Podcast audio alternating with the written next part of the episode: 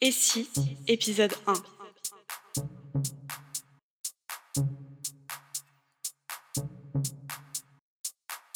Elle préfère le n'importe quoi à l'apathie, le trop plein au vide, le vide qui revient maintenant. Charlotte, David Fuenquinos.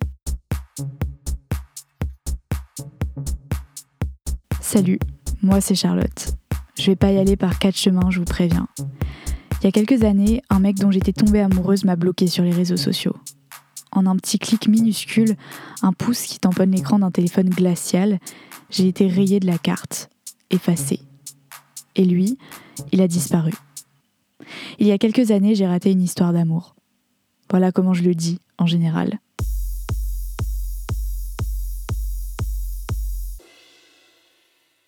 Je m'appelle Charlotte Georgie et vous écoutez le premier épisode de notre série Et si du podcast Disparaître, produit par Motus et Langue Pendue. Il y a quelques années, j'ai raté une histoire d'amour. Ça arrive, vous me direz, et même aux meilleurs d'entre nous. Je me demande même si ça existe encore les gens à qui ça arrive pas. Genre, vous êtes là, les winners du love game, les boss de l'amour, les cupidons sans faute Bah non. Hein. Alors ouais, c'est vrai, c'est assez banal mon truc. Mon truc, d'ailleurs, ressemble peut-être terriblement au vôtre. Et c'est ça qui m'intéresse, moi, dans l'amour. Quand on peut raconter nos histoires et voir quel schéma global elles dessinent, quel monde elles racontent, et quel pouvoir on peut reprendre sur elles en les partageant pour changer les choses. Changer euh, le monde, même. Bon, là, comme ça, vous vous dites peut-être que je vais un petit peu loin. Bah, justement, aujourd'hui, j'ai 24 ans, et si je devais me décrire, je crois que je dirais précisément ça. Je suis quelqu'un qui va un petit peu trop loin. Par exemple, je suis le genre de personne qui mange jusqu'à l'indigestion quand elle adore un truc, qui est obligée de hurler de manière grasse et stridente pour rigoler. Et aussi la meuf qui a écrit un podcast entier sur une banale histoire d'amour ratée. Ce podcast, il s'appelle Disparaître. Il est sorti en mars 2022 et vous avez été des milliers à l'écouter. Parmi les personnes qui m'ont contacté après la sortie du podcast, pas mal m'ont demandé une suite. J'ai dit qu'il n'y en aurait pas, pour la simple et bonne raison que cette histoire n'y avait pas eu droit à une suite. Bon, les trucs se sont pas exactement passés comme ce que j'avais prévu. Parce que voilà, là, tout de suite maintenant, vous êtes précisément en train d'écouter cette suite qui n'aurait jamais dû exister. Je préfère qu'on dise les termes, euh, je suis mal à l'aise dans ce podcast. Enfin, quand je dis suite, c'est plutôt un prolongement, le reste, la vie. Parce que je crois au fait que les histoires ne sont pas écrites d'avance et ne peuvent pas se réfléchir ensuite comme si leur chronologie avait un sens la vie qui m'attrape par le col et qui me murmure que si j'ai commencé à vous raconter cette histoire, je peux pas vraiment vous cacher que l'amour, ça a pas vraiment de début, ça a pas de fin. C'est pas vraiment une droite qui va d'un point A à un point B, du début de l'histoire à la fin de l'histoire, mais plutôt une galaxie. Et dans cette galaxie, il y a des tas d'histoires que j'aimerais bien vous raconter. Vous pouvez même pas vous figurer combien de fois j'ai pensé et si et si j'avais pas eu cette discussion un jour dans un RER e avec mon père qui m'a convaincu de faire des études plutôt que du théâtre? Et si mes grands-parents n'avaient jamais été obligés de s'installer en région parisienne pour travailler et qu'alors mes parents ne se soient jamais rencontrés? Et si j'avais été en arrière de quelques centimètres le jour où ce taxi fou m'a frôlé sur un passage piéton parisien? Les et si du passé, j'en ai des caisses dans la tête. Et pour le futur, un seul, unique un et qui me hante depuis des années. Et s'il revenait? Clairement, il y a aussi eh, les, bonnes et les mauvaises raisons pour lesquelles cette personne t'a intéressé. Euh, je dis pas que tu l'as pas aimé, pas du tout, tu vois, mais est-ce qu'au final, euh, c'était vraiment euh, quelque chose que tu voulais viable? Est-ce que tu n'étais pas aussi allé vers ça parce que tu savais que ça finirait de manière chaotique? Moi, quand j'écoutais, j'avais vraiment, enfin moi, le premier truc que j'ai pensé quand j'écoutais, te connaissant et sachant voilà à quel point t'es une fille intelligente, je me disais, j'ai vraiment la sensation que tu t'étais auto-sabotée t'es allé vers une situation qui était compliquée, qui était difficile et qui allait sûrement être douloureuse. Et il y avait plutôt pas mal de red pour comprendre ça. Mais en même temps, t'y allais parce que t'y croyais et t'avais envie d'y croire. Et en vrai, euh, bah, on peut pas t'en vouloir parce qu'en fait, ce que tu as vécu, ce que tu as ressenti, c'était vrai. Mais en même temps, est-ce que euh, t'as pas mis aussi un peu le, côté euh, analyse et intellect de côté pour foncer dans, le tas et euh, du coup être auto-saboté un peu, tu vois, parce qu'en vrai, il y avait quelque chose de stable qui t'attendait et t'as tout euh, quitté pour ça. Donc je pense que ça témoigne plus que juste l'amour que t'avais pour cette personne, ça témoigne aussi juste de, de l'état dans lequel t'étais à ce moment-là dans ta vie et l'envie juste de tout foutre en l'air. Et je pense que tu as le et si, il vient aussi de ça, de ouais, si j'avais choisi cette vie-là et si vraiment j'étais allée au bout de ce chemin de vie? Il y a quelques mois, Raphaël R a réapparu. J'ai longtemps hésité à en parler. Enfin, à vous en parler. Parce qu'en vrai, je vous connais pas. Pourtant, j'ai l'impression qu'un petit peu. J'ai l'impression que c'est pas pour rien que vous m'écoutez monologuer là tout de suite. Vous aussi, vous les cherchez. Les réponses. Les réponses qui n'existent pas. Quand des gens de la génération de mes parents regardent mes stories Insta, ils me disent souvent Mais ça intéresse qui ta vie? En vrai, ce serait narcissique de penser qu'elle intéresse qui que ce soit ma vie. C'est qu'il y a autre chose. Combien de fois je me suis reconnue en lisant les mots d'une autre, en me disant Mais waouh, mais c'est moi Combien de fois j'ai trouvé l'apaisement en découvrant que mon cas, c'était pas un cas isolé, que mon histoire était engluée dans un système qui apportait des explications et des possibilités de changement au monde. J'ai rendu mon histoire publique avec Disparaître parce que j'avais envie de partager mes questionnements, qu'ils trouvent des échos, qu'ils soulèvent des tapis, qu'ils évitent les écueils. Parce que je crois en la force des récits pour secouer le vieux monde et en notre génération pour lui faire prendre un nouveau tournant. Alors j'ai envie de vous partager la suite de cette histoire qui n'était pas censée en avoir. Je sais pas combien de tomes ça durera, mais je peux commencer par le début. Il y a quelques mois, Raphaël R m'a stalké sur les réseaux sociaux. Il avait disparu depuis trois ans. J'avais eu le temps de m'en remettre. J'avais écrit tout un podcast sur lui. Ça s'appelait Disparaître, comme dans Disparaît et ne revient jamais. Sauf qu'il est revenu. Et que ça, j'avais pas prévu que j'aurais à le raconter. La fille que je vous décrivais dans le premier épisode de Disparaître avait 19 ans. Aujourd'hui, j'en ai 24. Et c'est pareil que 19 l'âge que j'avais quand je suis tombée amoureuse de Raphaël R. Un âge coincé avant quelque chose d'important, qui fait de notre vie un espèce de longtemps suspendu entre deux célébrations marquantes. Et c'est ça que je ressens quand je lis la phrase de David Fuenkinos. L'impression que ma vie est vouée à attendre des extrêmes, l'extrême douleur, l'extrême joie, et qu'entre les deux, bah, je sais pas trop quoi faire à part raconter. J'aime des choses que les gens n'aiment pas. Les pizzas à l'ananas, l'odeur des piscines municipales, le 14e arrondissement de Paris. J'aime aussi les choses que les gens aiment. La chanteuse Angèle, le fromage de chèvre, le soleil. Après l'écriture du podcast, j'ai refermé soigneusement le chapitre d'une vieille histoire d'amour, celle que j'avais toujours eu besoin de raconter. Je me fichais pas mal de savoir si Raphaël R avait écouté mon podcast, ce qu'il en avait pensé, s'il était d'accord avec ma vérité, s'il partageait mes regrets. Après trois ans à me retourner le cerveau, j'étais enfin libre. Enfin, en fait, ça c'est ce que je disais. Dans ma tête, c'était pas exactement la même chose. Je sais pas vous, mais moi je suis un peu accro aux montagnes russes, les fameuses extrêmes dont je parlais. Je sais plus qui disait ça, mais que personne ne paierait pour des montagnes russes complètement plates. Et moi je trouve ça hyper vrai. La vie, moi je l'aime quand elle monte, qu'elle descend, qu'elle tournoie, qu'elle m'envoie en l'air. Alors après des années passées sur le manège Raphaël, ma liberté m'est apparue comme profondément vide. Je souffrais pas, mais j'avais personne personne au fond du cœur. Et pour moi, c'était un peu la même chose que souffrir. C'était même pire. Et même si j'avais eu l'impression que cette histoire de ghosting était derrière moi, elle me revenait en pleine poire dès que je passais un peu trop de temps à me demander pourquoi.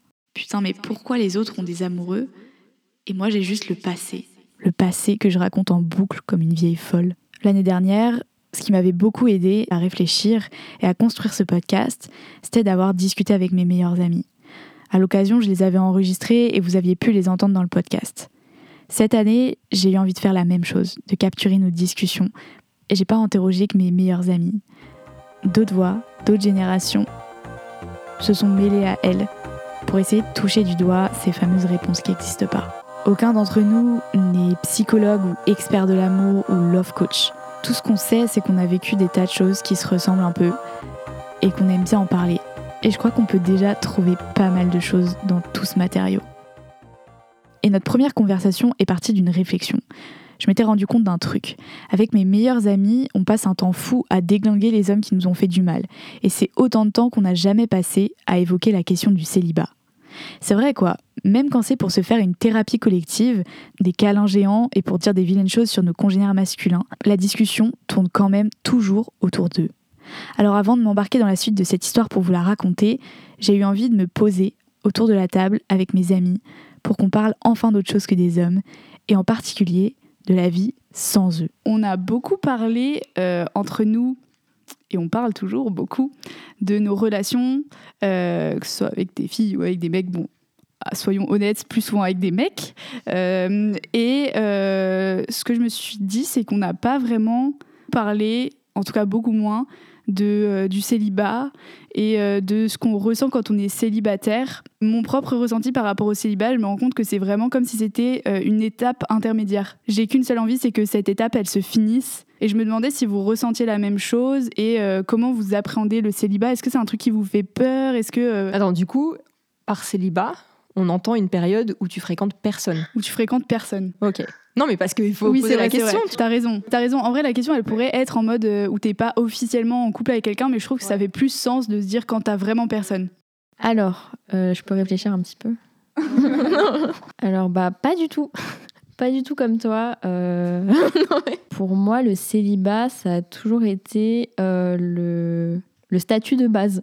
Bah, parce que j'ai plus souvent été célibataire dans ma vie qu'en couple, déjà. Oh, attends, ça, c'est trop bizarre. Attends, il faut qu'on calcule euh, c'est parce que chacune. Genre, est-ce qu'on a été plus. Non, moi je pense que quand même j'étais plus célibataire qu'en couple. Mais c'est forcé, genre on a eu toute notre enfance. Ouais, mais t'as commencé à être en couple assez jeune quand même. Non, mais peu importe. ouais, bref. Euh. Du coup. Euh... Pardon, ouais. En tout cas, toi, t'as été Personnellement, plus célibataire ouais. qu'en couple. Ouais, c'est ça. Et c'est être en couple qui est un peu exceptionnel. J'ai jamais cherché, en fait, à être en couple. Ça m'a jamais euh, stressé euh, ou ça me fait pas peur d'être célibataire parce que j'ai jamais cherché. Attention, je ne dis pas que j'aime pas être en couple. Mais euh, ouais, ça me fait... c'est pas grave, quoi. Ma vie, je priorise vachement. Et pour moi, c'était pas une priorité. pendant, pendant ces 22 dernières années, ce n'était pas une priorité. En vrai, je comprends ce que tu dis sur en mode tu, tu te poses jamais vraiment la question quand c'est ton état normal. Mais est-ce que tu n'as jamais ressenti la solitude, tu vois du, du célibat en mode euh, est-ce que des fois tu t'es pas dit là je me sens seule genre ça me fait chier tu vois euh, seule? Non je pense pas après ma situation est un peu euh, pas différente dans le sens où euh, j'habite pas seule genre il y a toujours du, du monde genre autour, du, euh, autour de moi, je suis jamais. Il y a une grosse différence entre. Tu vois, je suis jamais solo. Genre limite, j'ai envie d'être seule. j'aimerais, j'aimerais, j'aimerais. Mais du coup, non, j'ai jamais eu ce moment-là. Mais euh, alors, il y a juste un moment après la fin d'une relation et euh, quand ça fait un certain temps que cette relation est finie, j'avoue, j'ai des petites vagues de nostalgie. Oh, ça manque un peu quand même d'être en couple. Genre, c'était vachement sympa. Malgré mes aspirations féministes, mon amour de l'indépendance, mon envie d'absolue liberté, force est de constater que j'ai jamais considéré le célibat comme une situation enviable. Comme une situation tout court d'ailleurs. Dans ma tête, ces moments de single lady ont toujours été associés à des moments de solitude, dans le sens il me manquait quelque chose. Mais surtout de solitude coincée entre deux relations. Celle qui venait de se terminer et la suivante, qui commencerait, j'en étais sûre, qui devait commencer. Le célibat, c'était qu'une transition, une latence, une période de battement. J'avais beau m'engraisser de contenu d'empowerment et de révolution amoureuse en tout genre, le célibat restait un impensé, une faille dans le système, l'erreur 404 de ma vie sentimentale. Je savais pas quoi en foutre de mon célibat. En y réfléchissant et en discutant avec mes amis, je me suis rendu compte que j'étais pas la seule. On est nombreux à penser que l'amour est la plus belle chose qui soit et que, au-delà d'être seul plutôt que mal accompagné, il vaudrait quand même mieux être accompagné que bien seul. Et il faut bien avouer que malgré toute leur bonne volonté, les manuels de développement personnel en tout genre qui m'incitent à me vautrer dans la solitude parce que je suis au-dessus de tout ça, à en profiter pour apprendre à me connaître, bah ouais, parce qu'après avoir vécu 24 ans avec moi-même, j'ai que ça à faire que de me prendre dans le blanc des yeux, ou me donner de grandes tapes dans le dos pour me féliciter de ne pas avoir accepté une fois de plus le minimum syndical de la part d'un homme, bah c'est super chiant. J'aime pas cette question. mais oui, mais parce que ça me met. Enfin, ouais. En fait, j'ai pas l'impression d'avoir été célibataire depuis très longtemps. Mais pourtant, j'étais pas en couple. Enfin, tu vois ce que je veux dire? Enfin, moi, je, la, la, question du célibat, je la vois vraiment par rapport euh, à être en couple, euh, à, avoir une relation où une personne représente un peu ton tout et c'est la personne de base que tu appelles tout le temps, à qui tu racontes tout. Et, et ça fait longtemps que j'ai pas eu ça, mais en même temps, bah, je fréquentais beaucoup de gens, du coup, je me sentais pas mm. seule. Il y a eu un avant, un après, parce que je pense que j'étais dans une vision de souffrance du célibat au lycée. Quand j'avais une vision encore euh, très euh, traditionnelle de l'amour et de il faut être en couple, il faut rester ensemble toute sa vie, machin, bah, évidemment, je suis passée par là. Et du coup, euh, bah, c'était très deep. Mais depuis que j'ai un peu quitté cette vision-là, bah, je me suis, j'ai pas trop senti de malaise quand, quand je voyais personne en particulier. Enfin, ouais, je sais pas. Mais je vois ce que tu veux dire en vrai que c'est un peu plus flou à partir du moment où t'as pas euh, une définition de l'amour qui est genre il y a une personne et Bah oui. soit elle est là, soit elle est pas là quoi. Quand du coup là j'étais célibataire euh, pendant plusieurs euh, mois, à un moment je me suis dit en vrai ça me convient bien et je sais pas si je vais réussir à me remettre en couple. T'as as bien, enfin, t'as relativement bien vécu ta période de, de célibat. Du coup, je me disais, est-ce que les gens qui disent ouais le célibat euh, c'est cool, je me redécouvre, est-ce que c'est vrai, tu vois? Est-ce qu'il y a vraiment des gens qui, qui vivent ça euh, vraiment bien? Quand j'ai vécu ma plus grande période de célibat entre guillemets, en vrai je me suis dit c'est cool que ça arrive euh, à quand j'ai 22 ans.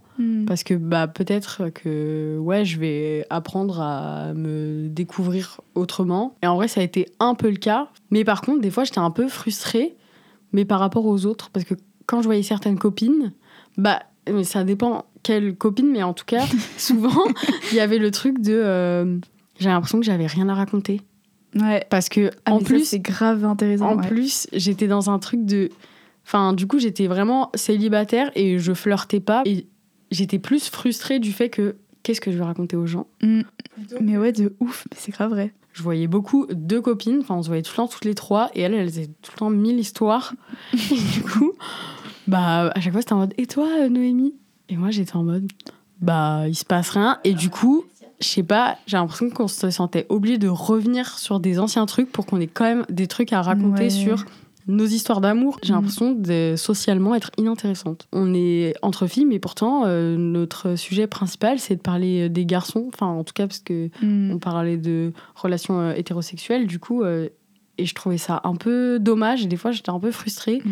Je me disais, mais donc on ne vit qu'à travers euh, les, Les garçons, garçons ou en tout cas le regard des garçons, ou comment on interagit avec les garçons.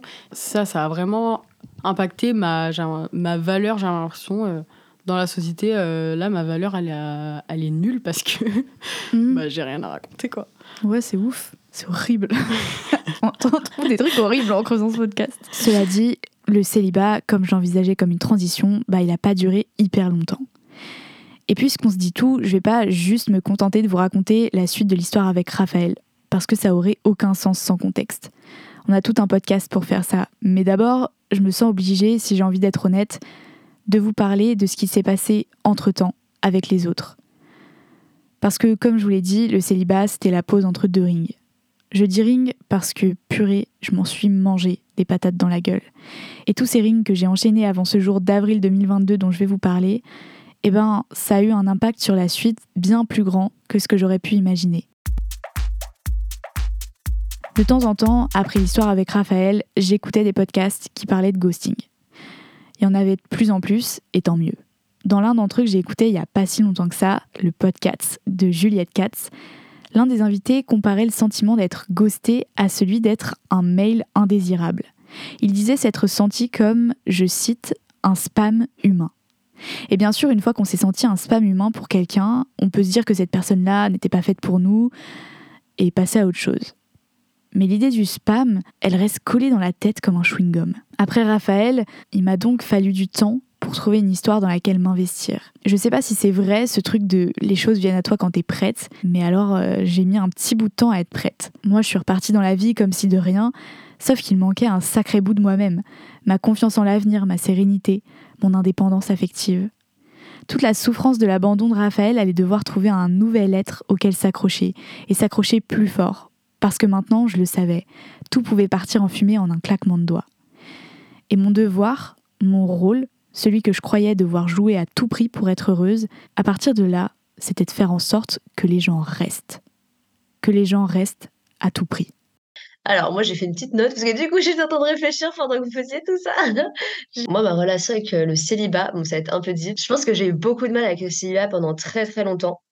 Euh, parce que j'ai toujours eu quelqu'un dans les parages. Je cherchais toujours à avoir quelqu'un aussi. Et euh, bon, c'était du coup de la dépendance affective. Et je sais que je été genre pendant très longtemps. Je sais pas si j'en suis sortie, mais je sens que ça a beaucoup évolué.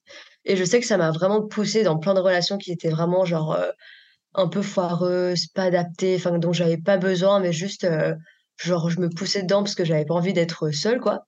Et surtout d'avoir un peu cette pression, je pense. En vrai, j'ai plein de potes qui me disent ouais, moi j'ai trop peur d'être euh, seule à 40 ans, tu vois, alors que euh, bah par exemple ma mère est seule maintenant et en vrai elle vit sa best life avec ses copines et je me dis mais en fait euh, enfin j'ai plus tant peur que ça en fait de me dire ah ouais si j'ai pas quelqu'un je vais foirer ma vie. Toi, enfin qu'est-ce qui a fait que toi ça a changé? T'as eu l'impression de que c'était un cheminement Ouais, je pense c'est justement à force d'avoir eu des relations foireuses avec le temps, je pense que j'ai compris que j'étais mieux seule, cliché, hein, mais non, non, c'est vrai, c'est vrai, c'est vrai, parce qu'au final, j'ai l'impression que ouais, ça va toujours te pousser au final à, te rendre compte que bah, parfois, juste, t'as pas besoin de ça et que tu peux très bien t'en sortir seule, quoi. C'est ça qui m'étonne, c'est que malgré la vision de l'amour que j'ai et genre un peu les Enfin, tu vois, les idées féministes en mode une femme n'a pas besoin d'être avec quelqu'un, en fait, c'est une personne à part entière et t'as pas besoin d'être complétée par genre une âme sœur ou je sais pas quoi pour vivre ta meilleure vie et tout.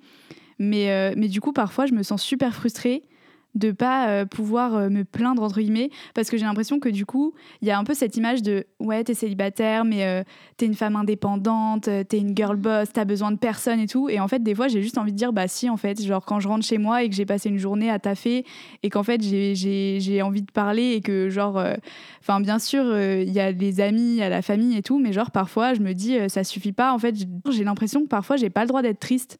Parce que si je suis triste tu vois ça, ça fait un peu je sais pas comment dire, ça fait un peu euh, la pauvre, elle s'est pas réalisée par elle-même, tu vois. C'est con, mais euh, je pense qu'il y a une partie de moi-même où je suis un peu en train de me faire pitié à moi-même, tu sais, genre missine, quoi. Et il y a une autre partie où euh, j'ai l'impression que ça, ça fait de moi quelqu'un qui est pas capable de faire des choses par elle-même, alors que je sais que c'est pas vraiment ça, tu vois. Mais je pense que ça fait partie des paradoxes un peu du féminisme et tout, quand t'es poussé à l'extrême et que tu finis par avoir la pression de ne pas faire des choses qui puissent s'apparenter à être une femme soumise entre guillemets et tout ça alors qu'en fait il y a des enfin je veux dire avoir envie d'enfant avoir envie d'être en couple etc c'est aussi normal et, mm. et ça peut se faire dans un cadre euh, qui soit euh, respectueux et qui soit euh, safe d'un point de vue féministe mais c'est vrai que des fois, ça crée le, le paradigme inverse. Genre, t'as pas le droit d'être triste, t'as pas le droit de montrer que tu souffres, euh, tu dois être une femme forte. En fait, ce que je vous disais au début, que j'ai l'impression que le célibat, c'est une situation temporaire parce que, genre, j'ai l'impression que les meilleurs moments de ma vie, c'était des moments où j'étais avec quelqu'un que j'aimais. Et du coup, je, je me dis, c'est là où j'ai ressenti les, les, émotions les plus fortes et j'ai envie de revivre ça. Et du coup, c'est comme si à chaque fois, c'est des, des moments temporaires où je me dis, ça va revenir, je sais que ça va revenir et tout. Juste là, bon, je suis seule et tout, c'est pas grave, je vais faire des trucs, je vais combler ma vie pour pas trop réfléchir à ça, que j'ai pas ça et tout. Et juste, euh, du coup, j'ai l'impression que euh, effectivement, il y a ce truc de dès qu'il y a une petite chance pour qu'il y ait quelqu'un qui me fasse revivre ça, bah je plonge dedans et c'est ce que tu disais Sissi en mode euh, bah même des relations où tu sens dès le départ où tu te dis en mode hmm, c'est un petit peu moyen comment ça commence? Bah genre il y a le risque de vu que tu as tellement mal vécu ton célibat de genre te plonger dedans et, et, que ça soit encore pire en fait parce que enfin c'est pas du tout la solution. Je sais pas si ça vous fait ça vous mais euh, moi des fois j'ai l'impression que la chronologie de ma vie c'était les relations. Oui, de ouf. Quand les gens te demandent, mais attends, est-ce que tu te souviens de ce moment en 2019 quand on faisait ça? Et dans ma tête, je me suis attends, avec qui j'étais à ce moment-là? Genre, qui je voyais? C'est totalement légitime, je pense aussi, d'avoir cette envie de partager la, des moments avec quelqu'un et je pense c'est un truc euh, genre je pense que tout le monde n'est pas fait non plus pour euh, vivre seul tu vois et qu'il y a des gens qui sont heureux parce qu'ils partagent des moments avec euh, en tout cas des moments forts avec genre un partenaire. Des partager des bons moments tu vois je me dis ouais mais ça tu peux le faire avec des amis. Ou même il y a des trucs où je me dis bah pourquoi en fait j'appelle pas juste un une amie tu vois où je fais ça avec la personne et tout. Mais en fait je sais pas il y a un truc différent Genre, je sais pas, il y a des fois où je sens que j'ai envie d'être avec des amis, et il y a des fois où, genre, j'ai envie juste, euh, tu sais, limite de, de contact physique, de genre de quelqu'un qui soit proche, genre en mode limite on va fusionner, tu vois. Genre, euh, et je me dis, je peux pas euh, appeler des amis pour faire ça. Ou même, il y a des trucs où parfois, je me dis, bah, la personne, soit t'es en couple avec elle ou pas, mais genre juste de qui t'es là, t'es proche, tu vois, vraiment amoureusement, bah, tu peux aussi partager des moments que tu vas pas forcément charger sur tes amis dans le sens où tu vois, j'ai envie de parler du travail, je vais en parler à mes amis, mais au bout d'un moment, il y a une limite, tu vois, je vais pas être en mode, euh, je vais pas rentrer dans les détails, oui, alors ce problème administratif, en fait, non, non, non, parce qu'en fait, c'est chiant. Mm. Et ça, je me dis, si j'avais quelqu'un qui vivait avec moi, forcément, j'en parlerais et je pourrais un peu plus me décharger dans le sens, euh, je sais pas, genre, euh, je sais pas, j'ai l'impression que c'est pas exactement pareil, quoi, de passer des moments avec des amis et passer des moments avec quelqu'un dont t'es amoureux. Non, je voulais dire que je pense que cette question du célibat, c'est c'est un peu comme l'amour, c'est très pluriel. Et qu'il y a une vraie différence, j'ai l'impression, entre euh, être seul et se sentir seul. Ouais, c'est vrai aussi. Vraiment ce sentiment, bah, comme tu disais, genre, tu rentres chez toi et tu sais qu'il y a personne, quoi. Mm. Et vraiment, t'as... non, désolée. Je suis vraiment regardée dans le fond. Je t'ai regardé en mode, en mode sorry, bro, mais voilà. Désolée. voilà, ça c'est fait. Et juste, bah, être, être seule, quoi. Non, mais oui, non, mais c'est très là. vrai. C'est très vrai. C'est vrai que je pense aussi que ça dépend des personnalités. Et peut-être qu'il y a des gens, euh, les meilleurs moments de leur, leur vie, c'est pas du tout en fait euh, ce qu'ils ont vécu en amour, mais c'est, euh, je sais pas, euh, des moments de leur vie pro, euh, des moments. Enfin, je sais pas, je pense. Non, mais je pense qu'il y a des. Mais je pense que c'est parce que aussi tu te focalises euh, sur, euh, sur, sur certains. Après deux podcasts, c'est Je pense que tu te focalises un petit peu, peut-être. non, mais tu dis que c'est dans les périodes où tu as été par exemple amoureuse que tu as ressenti euh, les émotions les plus fortes. Enfin, vraiment que c'est ce petit pic et tout que tu as envie de retrouver à chaque fois. Mais euh, je pense qu'il y a aussi des moments où tu n'étais pas avec quelqu'un et tu as vécu des choses, par exemple, même avec nous, avec d'autres amis, Oui, non, mais c'est clair. Non, mais où bien tu as sûr. eu, t'as eu ces pics. C'est vrai. mais mais en- je te rejoins. Je te rejoins en vrai. Mm. C'est pas chose. basé sur l'aveuglement. Pardon. Alors que nous, tu vois, euh, c'est pas de la brume, quoi. nous, on est partis à Venise ensemble, euh, c'était pas de l'illusion. Elle remet vraiment Non, les choses en place. Enfin, je sais pas. Non, mais, non, mais oui, je- non, mais je suis d'accord. Elle l'a mal pris. Elle est en euh, les moments qu'on passe ensemble, en fait, c'est du beurre. Non, mais en vrai, je pense aussi qu'il y a la sensation, tu sais, quand t'as pu un truc, t'as toujours l'impression que c'était mieux, alors que tu vois, genre euh, les moments d'amitié, de famille et tout, comme euh, je les ai toujours eus, tu vois, j'ai de la chance, genre en mode euh, j'ai toujours vécu ces moments-là. Du coup, peut-être que ça me paraît plus, enfin, je les prends peut-être trop pour acquis, tu vois, en mode euh, oui, c'est- c'est c'est bien, mais c'est toujours là, tu vois. Bah, tu devrais pas les prendre pour acquis. Non, mais je voulais pas. Attention à ce que tu Comment tu brises une amitié, tu sais, en mode en, en un podcast, en mode Je genre. me rends compte quand même, moi je me rends compte que euh, certaines relations amicales, bah, comme avec vous, genre, euh, c'est un peu genre, je trouve, un amour, euh, comment dire, un amour euh, inconditionnel. Non, mais c'est vrai. C'est vrai que parfois je me rends pas compte de la chance. euh, je me dis, putain, mais en vrai, c'est comme cool. Il y aurait tout un podcast à faire et il en existe déjà beaucoup d'ailleurs sur la violence. Je suis pas encore prête pour vous raconter ce qui m'est arrivé de ce côté-là dans les détails et peut-être que je le serai jamais. Mais ce que je peux vous dire, c'est que dans cet état d'esprit, quand on est déterminé à se laisser passer sur le corps pourvu qu'on soit pas abandonné, on ne fait couvrir des brèches dans lesquelles s'insèrent sans problème des gens pas très bienveillants. Alors après Raphaël R, j'ai eu quelques histoires, deux trois sérieuses. Une m'a occupé deux bonnes années et m'a absolument pulvérisée. J'en suis ressortie épuisée et une confiance en moi ravagée. J'ai retrouvé une note dans mon téléphone qui m'a fait beaucoup de peine. Voilà ce qu'elle disait. J'aimerais tellement qu'on m'aime. Et je me sens bête de vouloir si fort quelque chose de si normé et enfantin. J'aimerais qu'on partage le temps avec moi. Qu'on m'autorise à avoir le temps, à pas courir dans les choses avant qu'on me les retire.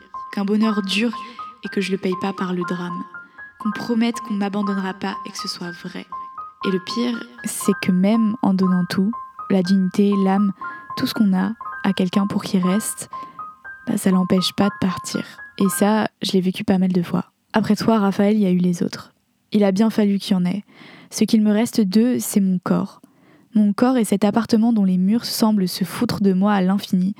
Eux qui ont tout vu. Ces amoureux qui y sont venus pour la dernière fois. Et moi qui les croyais enfin arrivés à destination. Notre destination.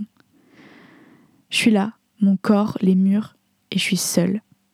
Infiniment triste, fatiguée, incrédule. Mais comment je peux laisser tant de mal m'arriver? Comment je peux me détester à ce point pour laisser le mal me faire mal encore, encore et encore? Et le scénario s'est répété après toi, Raphaël. Encore, encore. Les questions sans réponse, l'impression d'avoir été dupé, joué, humilié, l'impression d'être un corps, de ne pas mériter d'être autre chose, l'impression d'avoir été brisé, pas à cause de la blessure du présent, mais parce que les éclats d'aujourd'hui ouvrent sans cesse une entaille qui ne cicatrise jamais. L'impact de la violence est plus insidieux qu'on ne le croit, et son écho dure longtemps. Des années, des vies. Il fait qu'on se referme sur nous-mêmes, incapables de se frotter encore à la potentialité d'une violence et du même coup d'une relation profonde à l'autre. Il fait qu'on s'attache aux mauvaises personnes qui nous rappellent comment on a aimé, de manière distordue. Il fait que l'on s'aborde le navire quand il flotte, en s'agrippant à l'autre un peu trop fort, en ayant peur un peu trop vite. Il brouille notre lecture du monde, des autres et notre rapport à l'amour. Cette relation malsaine n'a pas été la seule à suivre mon histoire avec Raphaël R. J'ai malgré tout, je vous rassure, passé de douze périodes avec des amoureux et des amoureuses. Il y a eu quelques fulgurances, un brin d'instinct, des moments de désir et de joie. Mais toujours ensuite, le retour à la solitude, peu importe le chemin emprunté pour y revenir. Et je vous avoue que ça commençait à pas mal me peser. Quand je suis en couple, j'appréhende le célibat. Bah, en fait, pour euh, commencer à être dans le célibat, euh, ça commence par une rupture. Tout de suite, euh, tu es dans un truc où le célibat, c'est peut-être quelque chose de négatif parce que tu rentres dans le célibat par la douleur. Hmm. Enfin, par une rupture, même si des fois les ruptures, ça peut être salvateur. Mais en vrai, ça m'a fait du bien. Enfin, de vivre ma vie seule et de redécouvrir le, comment j'étais quand j'étais seule et que j'avais pas forcément quelqu'un, même si au début c'est dur parce qu'on se dit c'est des nouvelles habitudes à prendre de bah en fait euh, à qui je parle enfin à qui je parle du fait de euh, putain j'ai éclaté le pot de sauce tomate enfin des trucs à, la con mais tu te dis au début en tout cas où je redécouvrais tout ça le soir j'étais frustrée j'avais l'impression que j'avais un milliard de choses à dire mais j'avais personne à qui euh, le hmm. dire mais je me suis vachement rapprochée de ma mère et de mes frères. Hmm. Et là, je me suis dit, euh, bah, en fait, euh, pourquoi je pourrais pas leur en parler? C'est pas grave, à la limite, euh, je parle trop et je dis des trucs inintéressants, mais au moins, je peux l'exprimer. Et je me suis dit, en fait, c'est hyper important de prendre soin de ses amis et de prendre soin des liens que tu as avec les autres. Les questions auxquelles j'avais l'impression d'avoir répondu me revenaient en plein dans la tête. J'en étais là de ma vie à attendre désespérément et sans l'avouer un prince charmant dont je savais très bien qu'il n'existait pas. J'étais prête à le distinguer malgré tout dans n'importe quel crapaud. J'étais prête à me jeter dans n'importe quoi. J'étais prête à faire bugger le temps en rouvrant le passé. Je croyais avoir fait ma thérapie en réalisant un podcast, mais je m'apprêtais à vivre une énième fois le même genre de boucle, tout empêtré dans mon historique. En vrai, ils me font bien rire tous ces hommes cis blancs terrifiés par la déconstruction. Vous inquiétez pas, mes agneaux, vous avez encore de beaux jours devant vous. La déconstruction, ça prend des plombes. Bref, si je vous ai fait toute cette introduction, c'est pour que vous soyez bien assis avec moi dans ma tête avant le début de cette histoire. Pour que vous voyez tous les éléments se mettre en place et que vous me sentiez prête, parfaitement au bon endroit, pour vivre la montagne russe d'après, qui était pourtant absolument inattendue. En fait, pour cette montagne russe, il faudrait que vous imaginiez très précisément la dernière attraction du parc Astérix qui vient d'ouvrir, Toutatis.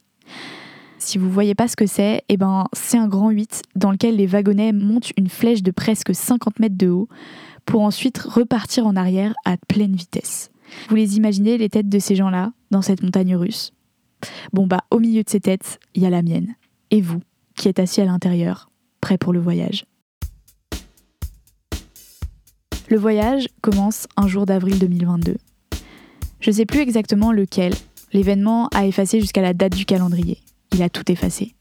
Ce jour-là, je regarde distraitement quelles personnes ont regardé ma story du jour sur Insta. Pour les boomers du fond, les stories permettent d'encapsuler votre vie pour la montrer à vos followers pendant 24 heures. Et la magique plateforme qui est Instagram vous permet aussi de voir qui a vu. Oui, je sais, on entre dans une dimension assez étrange de l'ego trip, ou de la mise en abîme. En tout cas, moi j'avoue, c'est un réflexe un peu toxique que j'ai. Entre deux respirations, sans vraiment savoir pourquoi, hop, je fais défiler machinalement les noms de mes amis et ennemis en tout genre. Ce jour-là, parmi les noms, il y a celui de Raphaël R. Mais déjà, c'était quoi votre réaction? Genre, est-ce que vous étiez choqué ou est-ce que. Euh, Ma réaction? MDR. En vrai, je me suis dit, mais non, d'où d'où il revient comme ça? Très bonne question. J'y ai pas cru. Ça m'étonne pas finalement. J'ai l'impression qu'ils reviennent tous. Puis là, je me disais quand même, enfin, il y a un cercle assez restreint autour de toi, Charlotte, et ton truc commence à prendre assez d'ampleur. Donc je me disais, il y a forcément un moment donné où il va tomber sur, ça. Le truc. Enfin, je sais pas, dans ma tête, il, devait forcément à un moment donné euh, tomber dessus, quoi. Du coup, pour vous, vous pensez qu'il a écouté disparaître? Moi, j'aimerais bien penser que oui. je sais pas en vrai. Mais pourquoi il se serait abonné Non, mais c'est bizarre. Attends, mais il s'est abonné? Non, il s'est pas abonné. Il a, il a juste, non, il a juste regardé des, stories. C'est le move un peu faux. Il a regardé des stories pendant genre euh, plusieurs semaines, tu vois. Et toi, Sissi, c'était quoi ta réaction? Moi, j'ai été assez choquée parce que je m'attendais pas sur le moment T. Mais comme disait Lise, je me disais que ça allait arriver un jour en vrai. C'était sûr que ça allait arriver un jour, c'était une question de temps. Mais ah c'est vrai qu'il y a ce truc. Ouais, moi, je, c'était sûr en vrai. C'était mm. sûr et certain. Et ouais, il y a un peu ce truc en mode. Ils reviennent tous. Je suis grave d'accord. Au bout d'un moment, j'ai vraiment abandonné. Et je pense que c'était pour ça que j'ai fait le podcast aussi. Parce qu'à mon avis, si j'avais su que tu vois, ça allait arriver dans ses oreilles ou qu'il me suivait toujours, j'aurais pas fait le podcast.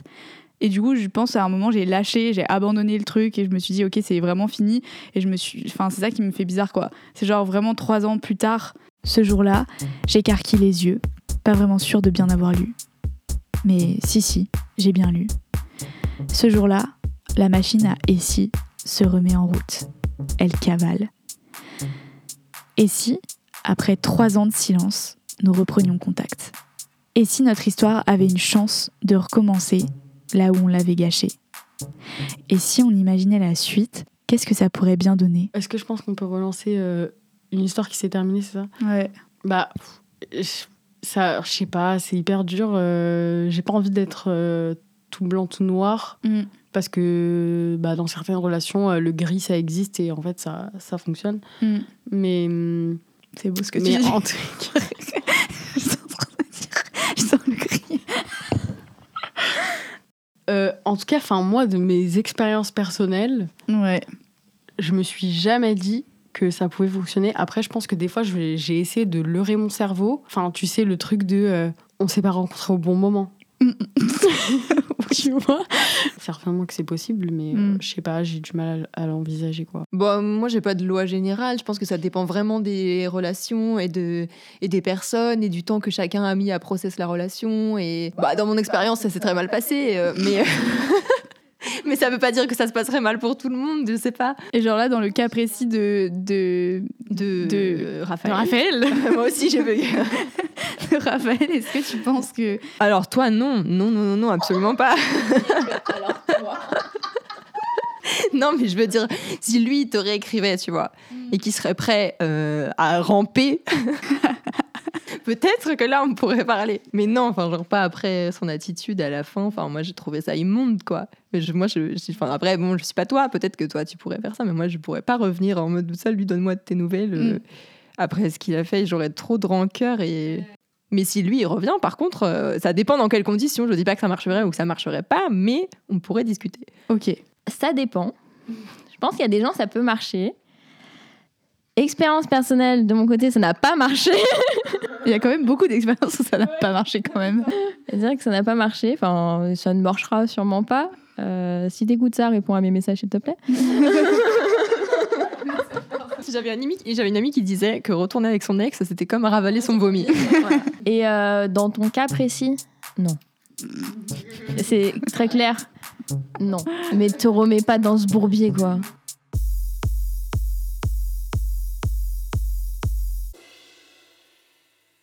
Vous venez d'écouter le premier épisode de notre série Et si du podcast Disparaître, produit par Motus et Langue Pendue. Merci beaucoup. On voudrait en profiter pour dire un immense merci aux personnes qui ont contribué à la campagne de financement participatif qui vous permet aujourd'hui d'écouter Et si.